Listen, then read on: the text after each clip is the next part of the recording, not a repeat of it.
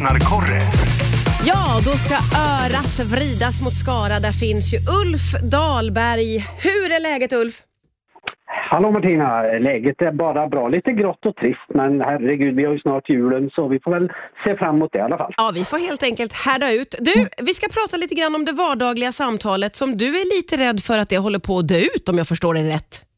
Ja, men det håller ju på att dö ut och jag tror ju att den stora boven i det hela det är ju att man måste göra allting själv nu för tiden. Jag vet inte om du har tänkt på det? På vilket sätt då menar du? Eh, Jo, eh, alltså som exempelvis så, så ska man ju scanna sina varor i butiken själv Just. nu för tiden. Just. Vart tog det samtalet med den, eh, det mysiga samtalet med kassörskan vägen? Ja, nej, det är borta. Det är borta. Ja. Och, och senast sist jag var liksom i en klädbutik så har jag sett att de har börjat med något som heter så himla käckt som self-checkout. Du hör ordet bara. Self-checkout. Själv. Gör det själv och stör ingen, tack. Nej, ungefär. Att man då får höra liksom, i vanliga fall så kan man ju liksom prata med personen i kassan och fråga liksom den här V-ringade tröjan, kommer den bli succé och kommer den matcha min aura? Nej, Ja. det är ett minne blott. Ja, det är det. Ja, Verkligen. Och, och ja, mer exempel på, snabb, på snabbmatsrestaurangerna. Då trycker man in sin beställning själv istället för liksom att stå och små chatta med, med liksom att stå och småprata med restaurangbeträdet som kan liksom kanske rekommendera något och säga att det här är nog extra lämpligt med tanke på din kroppsform eller med tanke på vad du kanske tycker om till exempel. Ja, men precis. Nu står man vid någon skylt eller någon vägg där och knappar in istället. Du har ju helt Ja. rätt i det. Finns mer exempel. Flygplatsen ska man checka in själv nu för tiden. Det finns liksom ingen som skäller på en att man har lite för mycket övervikt. Utan, och det finns ingen att skälla tillbaka på heller. Det har jag inte alls. Man är väldigt ensam hela tiden. Men Ulf, hur tror du att det här kommer att påverka oss i långa loppet?